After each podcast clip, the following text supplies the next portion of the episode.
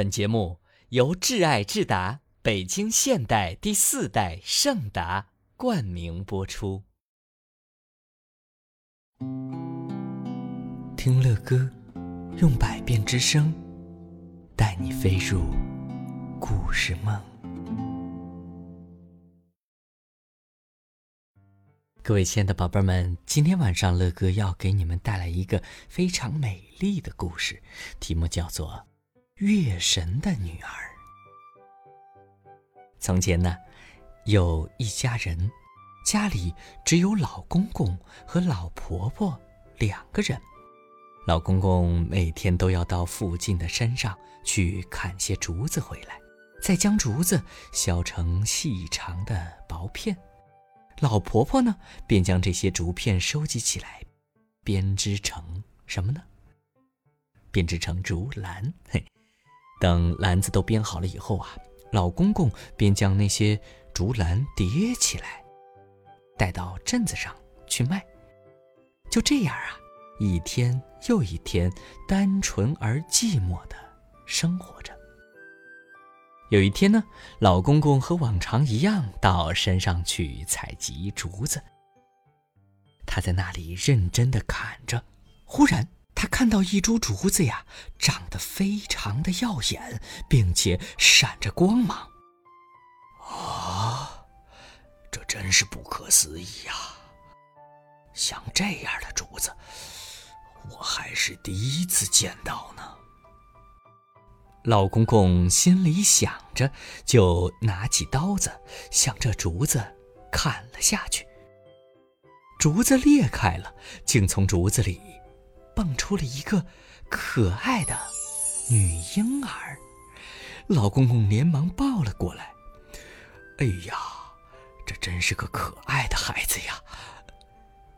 这个小婴儿好小好小，差不多只有老公公的两个手掌那么大。老公公得到了这么可爱的女婴儿，然后呢，他就兴奋极了，飞快的抱着她往家里边跑去。也顾不得那些已经砍下来的竹子了。哼！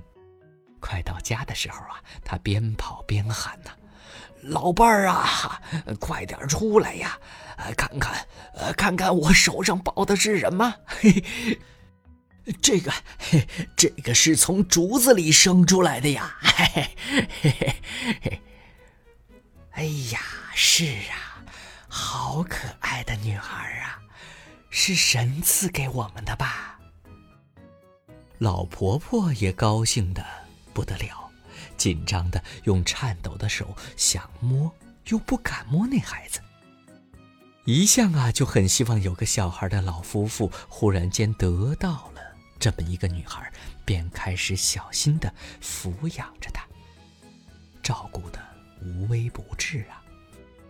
女孩在他们的精心照顾之下，渐渐的长大了，变成了一个非常漂亮的小姑娘。有一天呢，老公公又到山上去砍竹子，很意外的从竹子中发现了许多的金子。自此之后啊，奇怪的事情就接连发生了。每当老公公到山上去砍竹子，总是可以在竹子里发现很多很多的金子。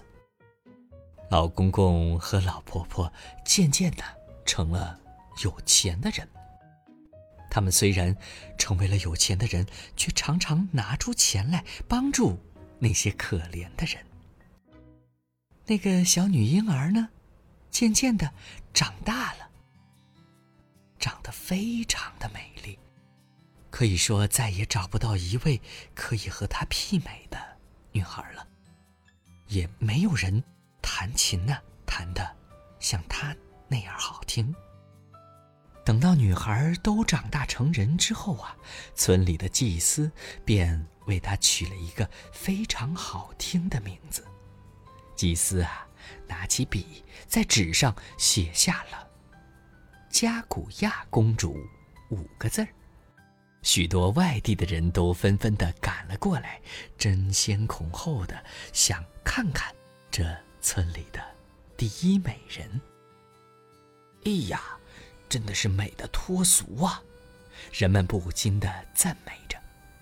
就这样，加古亚公主的美丽从此一传十，十传百，传到城里去了。许多英俊的小伙子都想娶她为妻。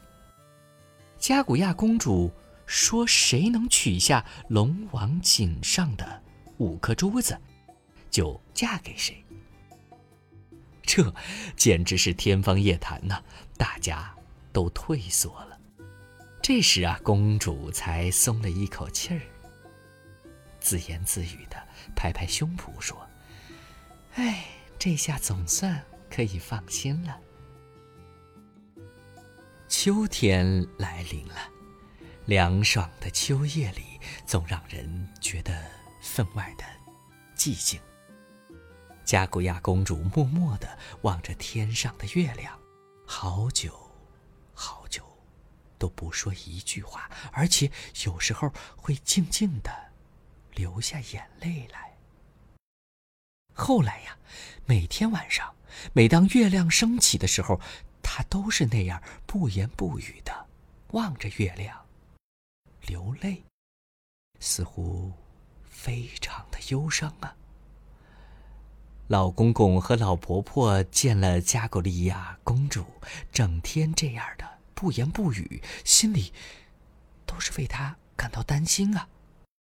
于是呢，他们就决定去问问加古利亚公主：“女儿啊，你到底有什么烦恼啊？说出来听听好吗？”老婆婆摸着她的头，爱惜的。说道：“哎，到了今年的八月十五日，月圆的时候，会有一些从月亮走出来的宫女们来接我。